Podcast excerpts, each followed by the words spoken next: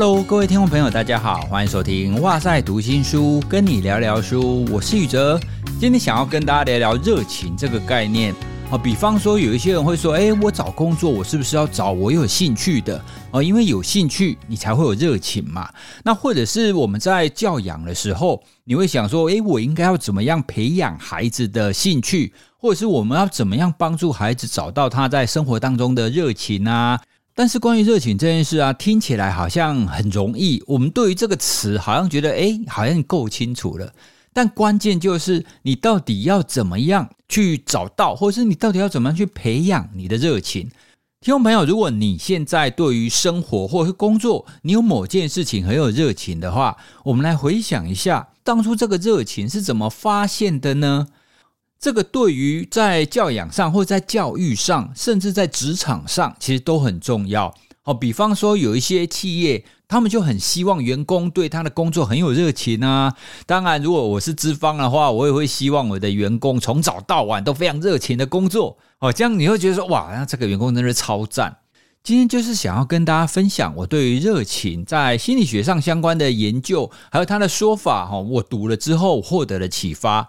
之所以会录热情这个单元，其实主要是来自于我读了一本书。哦，那这本书呢，它的书名叫《好好去感受》。这本书我也有冠名推荐哦，是远流出版的。它的作者是里昂·温德萨伊德哈 Wim Said，这位作家应该是德国籍的哦。他本身呢，他也是一个 podcaster 哦哦，他自己也有做节目，而且从他的作者简介里面发现，他的 podcast 是订阅超过百万的哦，跟我们哇塞心理学那个是不同量级的。这本书我在读的过程当中，我发现他的写作方式很对我的频率。哦，就是他会谈一个概念，哦，例如说他在当中有一章就专门在谈热情，可是呢，他也不会只讲他自己的经验，或者是在讲别人的故事哦，他会提出一些心理学的研究或理论的说法，哦，不会单纯说，诶，我告诉你我的经验就是这样，所以你要寻找热情，你应该就是要这样。或许这就是因为受过科学心理学训练出身的，会有一种共同的特质。哦，对了，这个作家他本身也是有心理学的硕士，后来他博士是去念经济学的样子。所以这本书在读的时候，我就觉得，哎，这个好像是在跟我自己对话一样哈。有很多的撰文方式我都非常喜欢，里面关于热情这一章，他就给了我一个很重要的启发。这个启发呢，就是热情的寻找必须要先有对的心态，你才有可能找到。还有培养热情，其实有四个阶段，以及最后一个，热情不见得都是好的哦。关于热情呢，其实我们现代人都非常向往。像书里面他要提到苹果的创办人贾伯斯，他曾经在二零零五年在 Stanford 的一个毕业典礼的演讲，哦，那一场演讲确实非常知名，有非常多的名言金句啊。那里面呢，就有其中一段，大概是讲这样，他就说啊，你们必须要去找出自己所喜爱的，工作是这样，爱情也是这样，工作占了我们生活一大部分，唯一能心满意足的方式，就是去做你们相信会卓越的工作，而唯一能让你卓越的工作的方法，就是爱你所做的事。如果你还没有找到，请继续找，不要妥协。哦，所以贾博士讲这句话，他的概念其实就是你在工作上你要找到你的热情。如果你还没找到，你就继续找。所以现代人有非常多的想法，都会是我要找到我工作上的热情，或是生活上的热情。特别是你的工作上，我们总是会觉得说啊，如果你工作没有热情，你就很容易躺平，或者是你就很容易放弃，或者是你就很容易离职，你不知道想要做什么。但是你要拥有热情这件事，其实，在前面你就必须要有一个对的心态。诶，什么叫做对的心态呢？你认为工作上的热情是你找到它的，还是你培养起来的呢？你总是会觉得，诶，应该是找到的吧？可是光用找的，就一定会找到吗？那如果用培养的，要怎么培养呢？哦，你总是会有这种想法。那如果我们把这个问题替换成爱情好了。你觉得爱情是一见钟情，还是培养起来的呢？好，那当然我们会说，哎，当然都有啊。那个有一些人就是一见钟情啊，那有有一些人就是慢慢培养起来的啊。爱情虽然有一见钟情没有错，可是我们实际去想想，或者是我们看看身边的例子，好，是一见钟情的情况多，还是慢慢加温的情况多呢？大部分仍然是慢慢慢慢加温起来的。哦，因为逐渐交往，然后认识了解，可能最后结婚或者是长久在一起嘛。哦，大部分人的爱情模式哦，比较偏向是这样。如果我们可以同意爱情是这个样子的话，那基本上热情的概念也很类似哦。如果你认为，诶，我我的热情应该是找到的吧，那就很像是你认为爱情一定要是一见钟情一样。哦，你一碰到，你就会像被雷打到一样，你就说，哎，对，这就是我的热情所在，从此天雷勾动地火，一发不可收拾。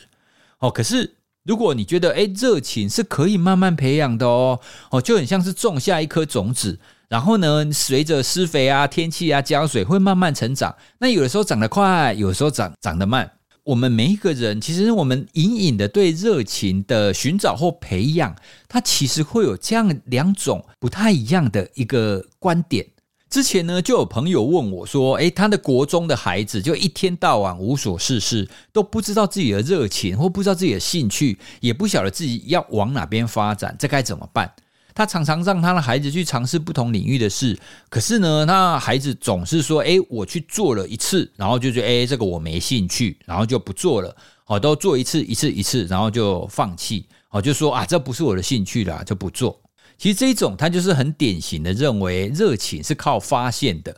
如果他觉得说热情是靠寻找的，哦，热情是固有的啊，也就是说，我的热情应该是固定几种，只是我还不知道而已。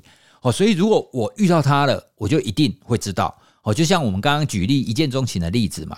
有一群心理学家他提出来一个观点，他会认为说，其实所谓的热情或者是兴趣，它很大一个部分必须要靠开发，或者是必须要靠培养起来的。如果你一刚开始就保持着说，诶，热情就是固定的，那我找到我就知道了。如果保持这种想法的话，那么将很难真正去培养出一些热情。那篇研究他做了很多的实验，然后他其中一个实验是这个样子，也就是找了找一些学生，然后就让这些学生读一篇文章，其中一篇文章呢，就是告诉他们说，其实兴趣是固定的，哦，如果是适合你的兴趣，你看到你碰到你就知道了。另外一种呢，就是说，诶，兴趣其实可以开发的哦，或许这个兴趣可以慢慢被培养起来，好，所以这两种，接下来呢，就给他们看一个影片，那个影片呢，其实是在谈黑洞理论。诶，听众朋友，你不要觉得说谈黑洞理论的这种影片好像一定很无聊，不是哦。这个影片其实很有趣，所以不少的学生看完这个影片都对黑洞产生非常高的兴趣。接下来呢，这个研究就找这一些对黑洞很有兴趣的人，然后给他们一篇文章。哦，那这篇文章呢，就比较是用科学的角度去谈说，诶，黑洞到底是怎么形成的啦？那它的科学理论是怎么样啊？等等等等的。好，那结果呢，他就发现。如果那一些认为兴趣是固有的那一些学生，他本来很有兴趣，本来很想要了解黑洞，可是读完这一篇有点难的文章呢，他兴趣就大幅度的下降，就是啊，这个太难了，所以我没有兴趣了。可是呢，如果是那一些兴趣是可以培养的那一些学生，他读完了以后呢，诶，其实他会觉得这篇文章还不错，而且呢，他也会觉得他愿意再持续的去学习下去。哦，所以这个研究给我的启发，其实就是你怎么去看待热情，跟怎么去看待兴趣的出现这件事是很重要的。哦，如果你觉得兴趣一定是固定的，好像一见钟情这个样子，一旦你碰到一些挫折，或者是没有那么顺利的时候，他就一定会放弃。但是如果你可以把兴趣看成是可以培养的，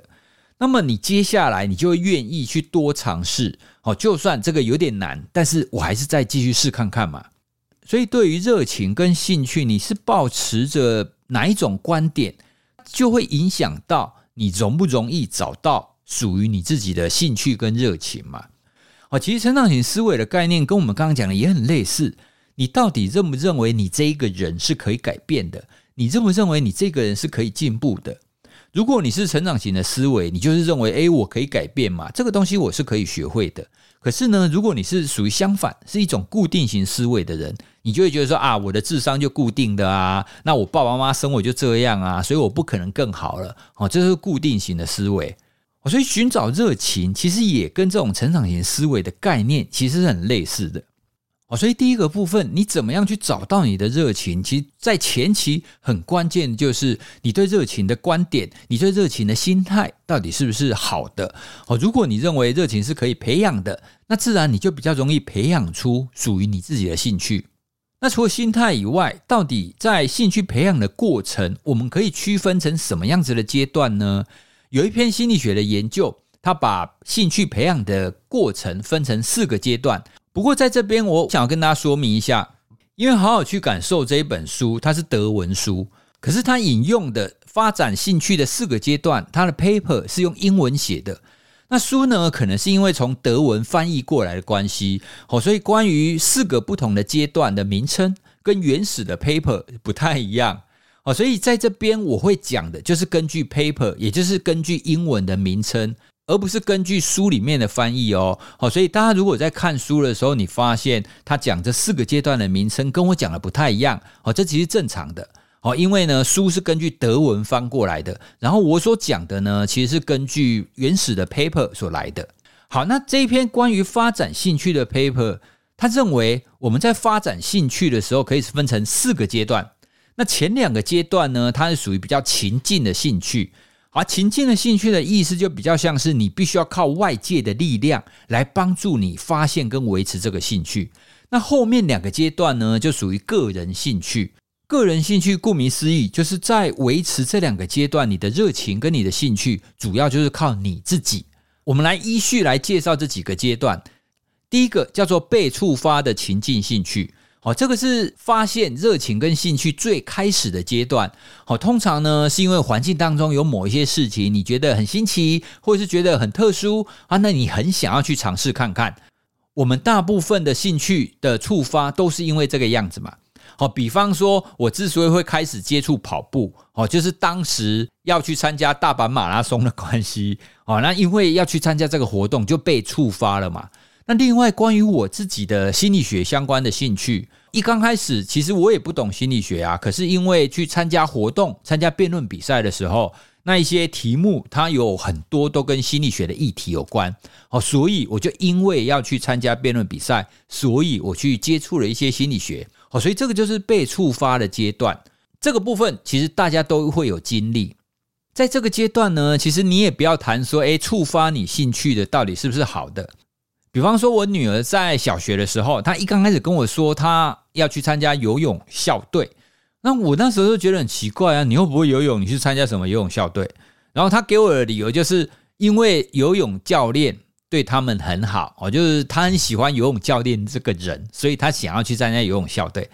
一刚开始我听到这个理由，我就觉得说，哎，你这个心怀不轨啊，你并不是因为想要游泳，你只是因为单纯喜欢游泳教练嘛。可是呢，在第一阶段确实很容易出现这种情况哦。你并不是因为真的喜欢这个兴趣，你只是单纯被触发而已。但没有关系。好，那接下来呢？第二个阶段，第二个阶段呢，称为被维持的情境兴趣。被维持的情境兴趣指的就是说，好，你一刚开始被触发了嘛。可是接下来，你有没有持续一段时间让你去从事这个行为或这个兴趣？好，比方说我们刚刚讲的游泳校队。哦，那一刚开始，因为游泳教练很好嘛，可是呢，接下来进去去游泳校队以后，他要常常练习啊。那练习的过程、练习的时间，哈，这一段这一段行为呢，之所以要被维持住，大部分还是靠外在嘛。哦，所以前面两个它都叫做情境兴趣。可是你到了这个阶段，你会一直持续下去吗？其实我们也会发现不会哦，不一定哦。因为在第二个阶段啊，当你情境兴趣一直维持的时候，你一定会碰到挫折。那碰到挫折的时候，你有没有一个外在的力量，或者是有没有你自己所找到的方法来帮你去克服这个挫折？所以，如果还处于这种维持的情境兴兴趣的时候，你就会需要有很多的外力去帮你，让这个兴趣持续的坚持下去。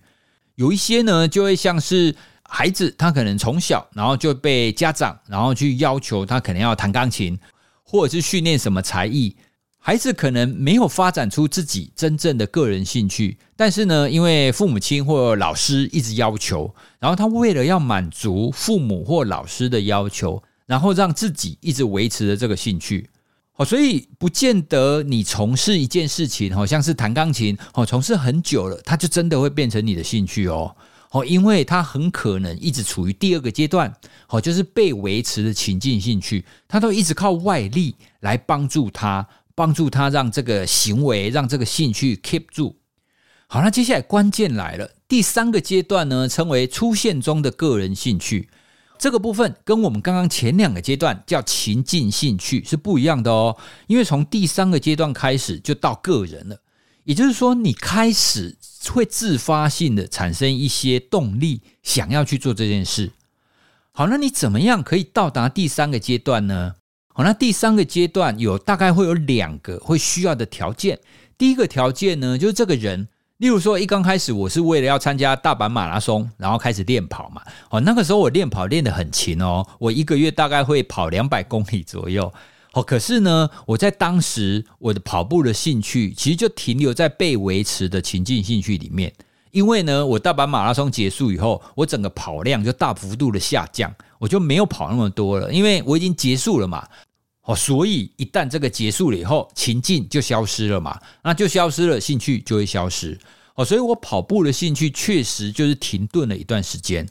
可是后来，当我开始慢慢的发现说，哎，其实跑步开始，我渐渐的会体验到跑步这件事情，让我会变得比较愉悦，或是或是让我睡眠变得比较好，让我整天会变变得要有精神。这个就会变成是我给我自己的一个正向的回馈。然后这个阶段哈，就是出现中的个人兴趣，就会你就会愿意哦持续的去尝试，而且呢，你也会愿意去进一步的去学习哦。比方说跑步，并不是只有两只脚在跑哦，哦，你要跑步跑得好哦，你可能要关乎到你的步频，因为你一分钟跑几下，会跟你接触地面的时间有关系，然后你的触地时间，那触地时间呢，又会跟你会不会觉得很累，然后你脚的承受，你体重的。程度是有关系的，所以呢，随着我慢慢了解跑步这件事情越来越多，哦，那我就会逐渐的加强我的个人兴趣嘛。那第三个阶段到出现中的个人兴趣，其实也不是说，诶，到这个阶段你就不需要外力哦，其实也不是啊。这个阶段呢，指的就是你的个人的动力开始出现了。那这个时候，如果你还有一些外力，哈，比方说会有一些专家啊，会有一些社群啊，去促使你继续进行的话，那么你的个人兴趣就会越来越持续，好，越来越发展，才会到最后一个阶段。那最后一个阶段呢，他们称为完全发展的个人兴趣。到了这个阶段，可以说是你的个人兴趣就整个已经长好了啦，好，就很像是我们种植物一样，然后已经开花了，哈，已经开花结果了。那这个阶段呢，就是除了你在从事这件事情的时候，你会有正向情绪，那你也会选择重复的去做这件事，你也会自发性的去寻找相关的知识，然后去找你好奇相关的事事情。哦，所以在完全发展的个人兴趣这个阶段，大部分都是自发的，你不太需要别人跟你说，诶，这个不错，你会想要自己持续的去尝试。那就我个人而言，我觉得跑步对我来讲还不到这个阶段。我觉得我自己的跑步还在第三阶段呢，哈，就出现中，我还在学习。对心理学的兴趣，我个人认为我已经到达最后这个阶段，哈，就是完全发展。好，所以像心理学跟睡眠相关的知识，我每天我我就想要去找一下，诶，最近有没有发现什么有趣的事啊？有没有什么新的研究出现啊？好，所以这个就是我们描述的。兴趣发展的最后一个阶段，完全发展的个人兴趣。兴趣从外到内，由浅到深的发展，它其实就是一个动态的历程。好，并不是说，诶，你觉得你有就有，你没有就没有。确实，你一刚开始这种触发的阶段，然后接下来要经过很长的一段时间，你才有办法知道说，诶，这到底是不是适合我的兴趣？你到底有没有在对的时间碰到对的人？然后去从事对的行为，哦，所以兴趣的发展没有想象中的那么单纯，哦，所以总结来讲，这四个阶段，前半部主要要靠外力来维持，后半部呢就比较是跟个人有关，好，你一定要产生出个人的内在动力，最终它才可以变成是个人的兴趣，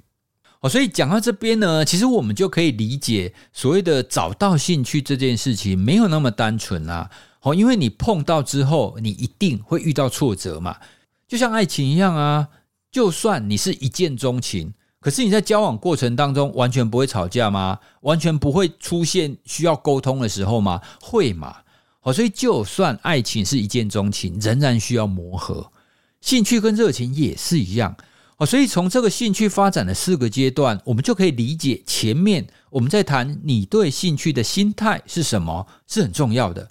好，因为当你认为兴趣是固有的，这样子你在前面触发跟维持的情境兴趣，在前两个阶段，你就很容易会因为挫折而放弃嘛。哦，因为那两个阶段你还没有打从内心去获得正向的感受啊，所以在前两个阶段就会很容易放弃。讲到这边，我就想起《恒毅》的作者 Angela Duckworth，他有一次就被问到说：“你怎么让你的孩子去培养兴趣跟热情的呢？”我记得他回答大概就是，他会鼓励孩子去尝试，可是呢，他也会跟孩子说，如果你决定要尝试的话，你必须要承诺，你至少要尝试一段时间，你不能一尝试遇到挫折你就放弃。好，那这个概念其实也影响我在教导孩子很像。好，比方说我们前面有提到我的女儿去上游泳校队，那有一天呢，她要跟我说不太想游了。我就跟她说：“你可以选择放弃，不过呢，你还是要持续玩这个学期。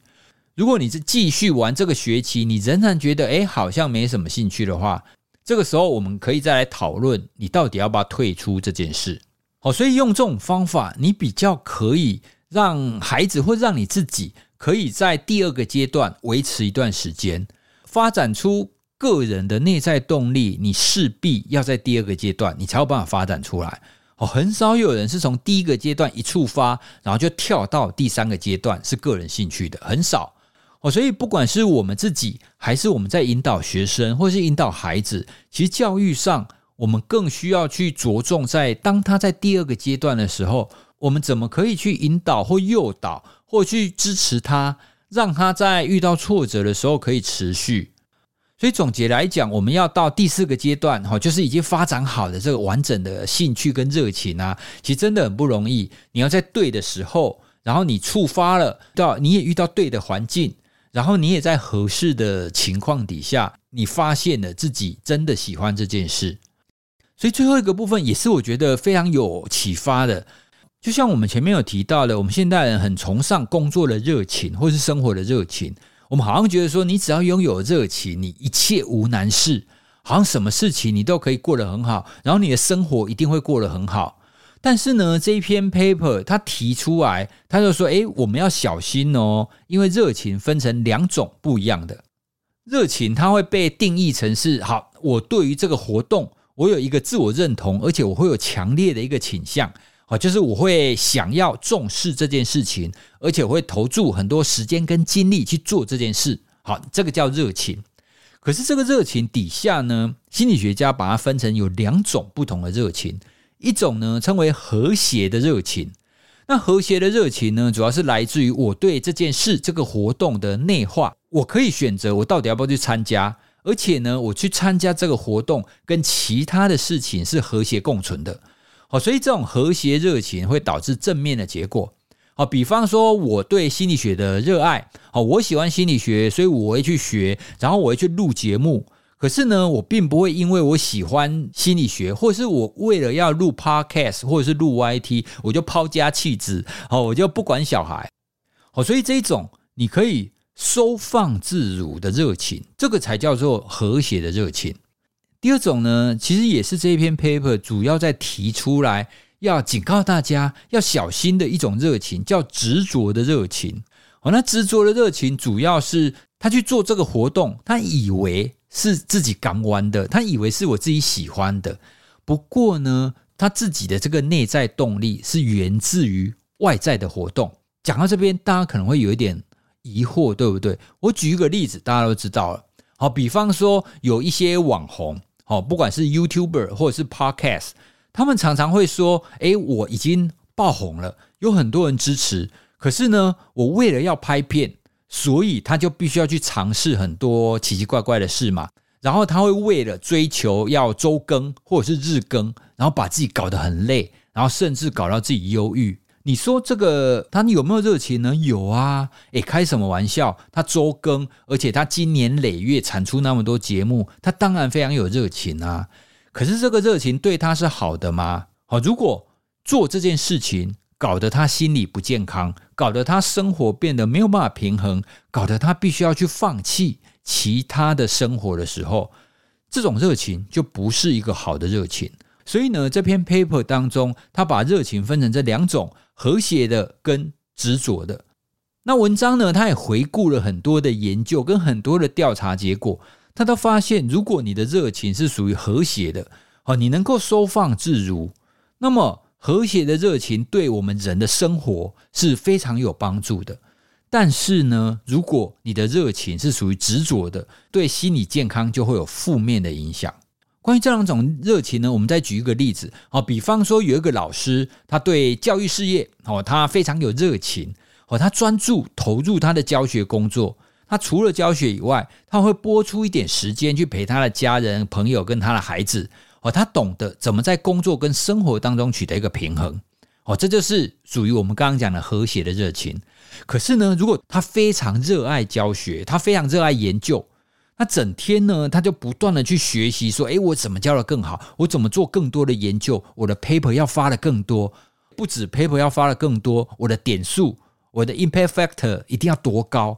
当这个老师他把所有的时间都放在做研究跟教学上，哦，他没有自己的休闲，没有跟家人、跟朋友、跟亲子互动的时间，哦，这种情况就是属于一种不好的热情。现在这样子听起来，大家好像可以理解说，诶，执着的热情不太好。可是大家想看看，我们现在媒体，或是我们仍然会去崇拜这一些执着热情的人。我们常常会说，诶，我们看到谁啊，抛家弃子啊，非常执着的做这件事情，然后每天只睡了五个小时，所以他发了很多 paper 哦，所以我们就会非常觉得，哇，这个人好厉害。可是这种执着的热情真的是好的吗？其实台湾也出现过几次，就是非常顶尖的研究者或大学教授，可是呢，他就在他的生活当中没有办法取得一个平衡，然后就发生一些令人遗憾的事。我们真的是为了要去执着于去追求某一件事情，然后放弃掉我们生活的平衡。或许啦，或许短时间内这是好事，你可以冲刺一段时间。可是你必须要去记得，当你冲刺一段时间之后，你终究要回来，你必须要达到一个平衡、一个和谐的状态，不然这个热情真的会把我们的人生、会把我们的生活焚烧殆尽。到这个阶段，其实这个热情就不是一件好事。可以想看看你自己是不是有什么兴趣，或者是你对生活当中有哪个特别有热情的事呢？那你的热情是属于收放自如的吗？还是你会不由自主的不断的去追求，不断的想要做到更好，做到顶尖呢？当然也没有什么绝对的对跟错，只是想要透过我们今天分享的关于热情的发展，以及和谐热情跟执着热情，想要跟大家聊聊，我们是不是在生活当中取得了一个平衡了呢？或许在某个领域上的成就。哦，某个领域上的热情非常的重要，但是也别忘了，我们的生活并不只有那个层面，我们还有非常多跟我们在一起的家人、朋友跟孩子。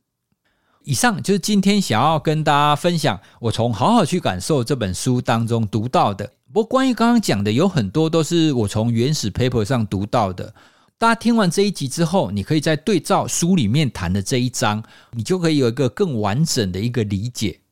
关于好好去感受这一本书呢，也推荐大家可以去找来阅读哦。我会把书的相关资讯放在资讯栏。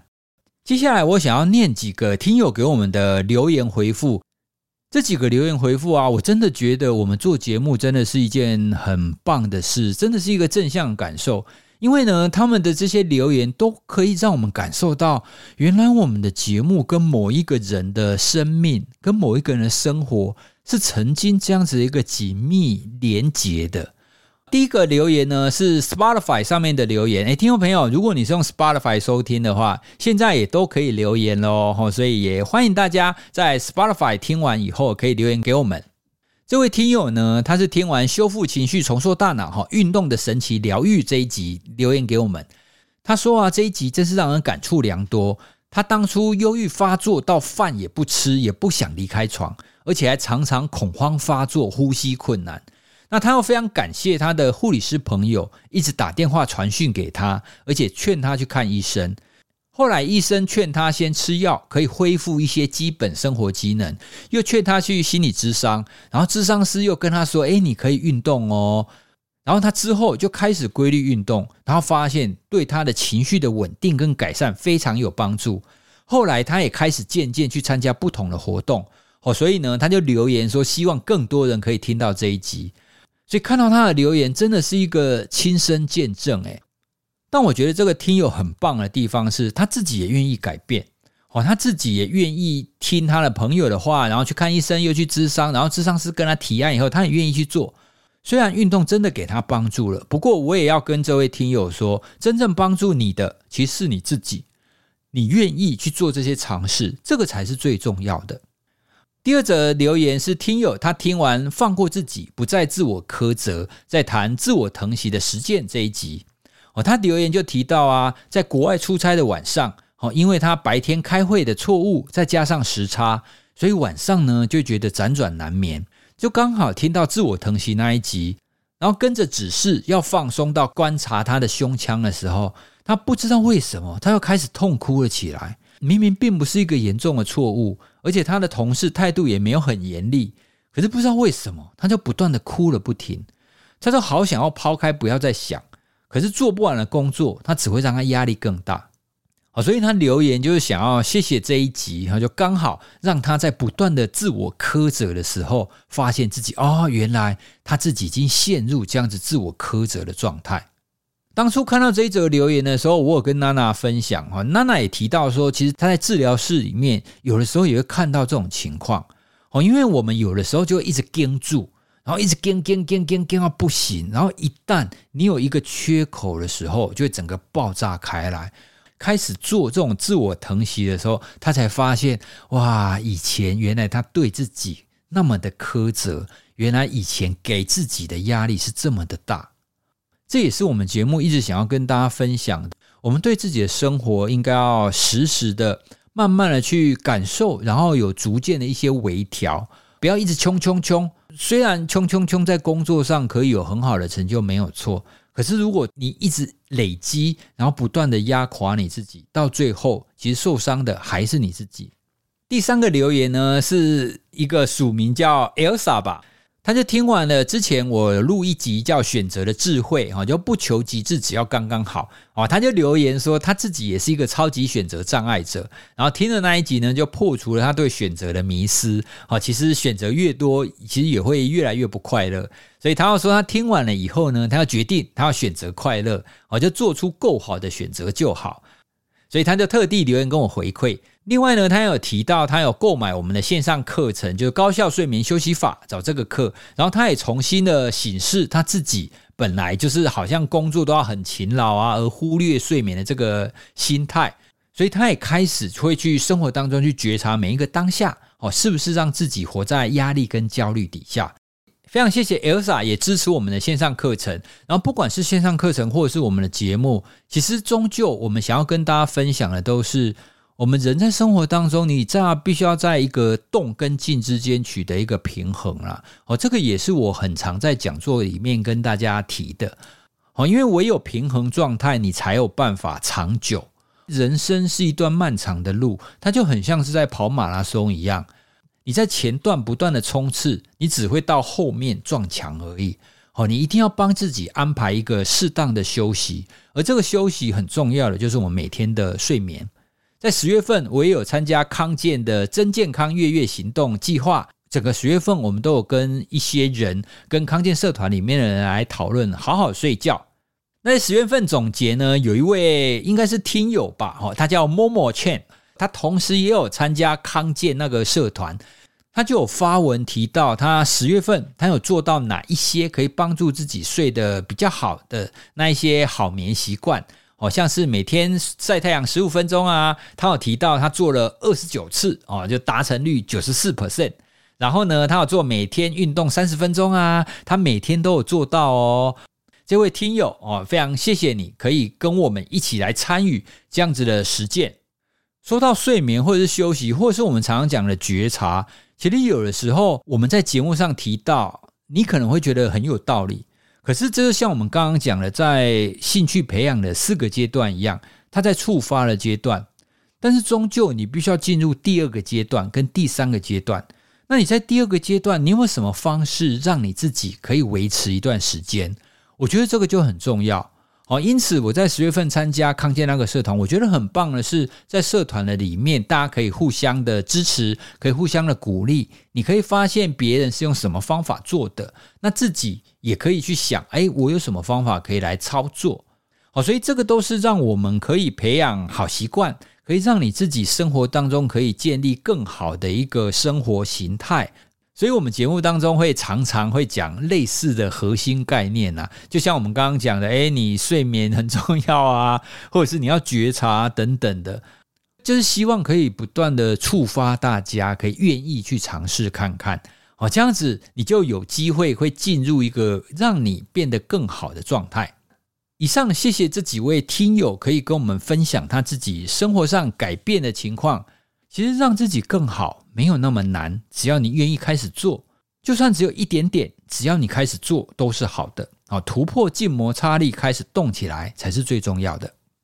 今天这一集跟大家聊关于兴趣的培养跟发展的几个心理学的理论，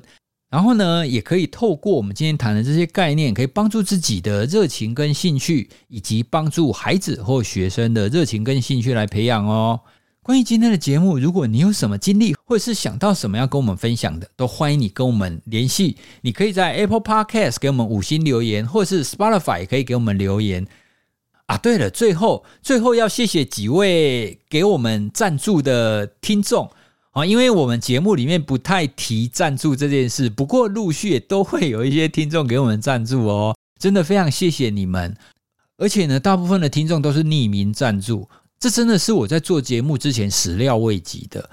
不过也要跟大家说，如果你赞助我们的话，也希望你可以给我们说你的笔名，或者是你有一个名称。经营一个节目非常的不简单，然后可以获得你们的支持也是非常不容易的事。我们希望这可以成为一个正向的循环。希望呢，今天的节目有带给大家收获喽。我们就聊到这里，谢谢大家，拜拜。